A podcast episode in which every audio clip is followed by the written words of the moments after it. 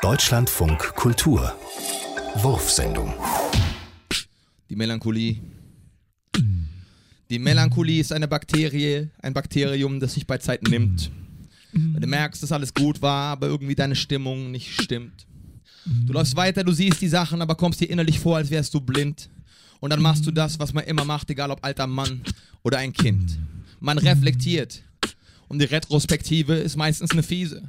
Weshalb man mal denkt, verdammt, gedanklich scheine ich gewickelt zu sein, leicht mal zu schief, ne? Deshalb ist auch wenn es nicht lief, ne, ich mein Tagebuch mir einfach so nehmen. Und dann schreibe ich sie runter, die komischen Themen, die meinen Kopf wieder ein bisschen so Wunder machen und nehmen. Ihn in den Schraubstock, zwingen ihn und stressen. Und das Tagebuch hilft mir all, diese schlimmen Dinge zu vergessen. Kann ich Ihnen helfen?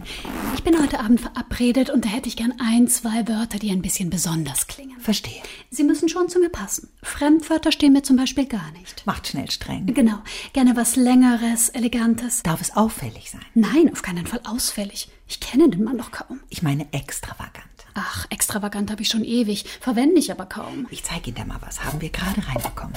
Filisandern. Das ist wirklich schön. Sie können damit knappe Worte spielerisch verlängern oder einen Fadensatz umschmeicheln. Mal nachdenklich in die Stille hinein. Filisandern. Filisandern.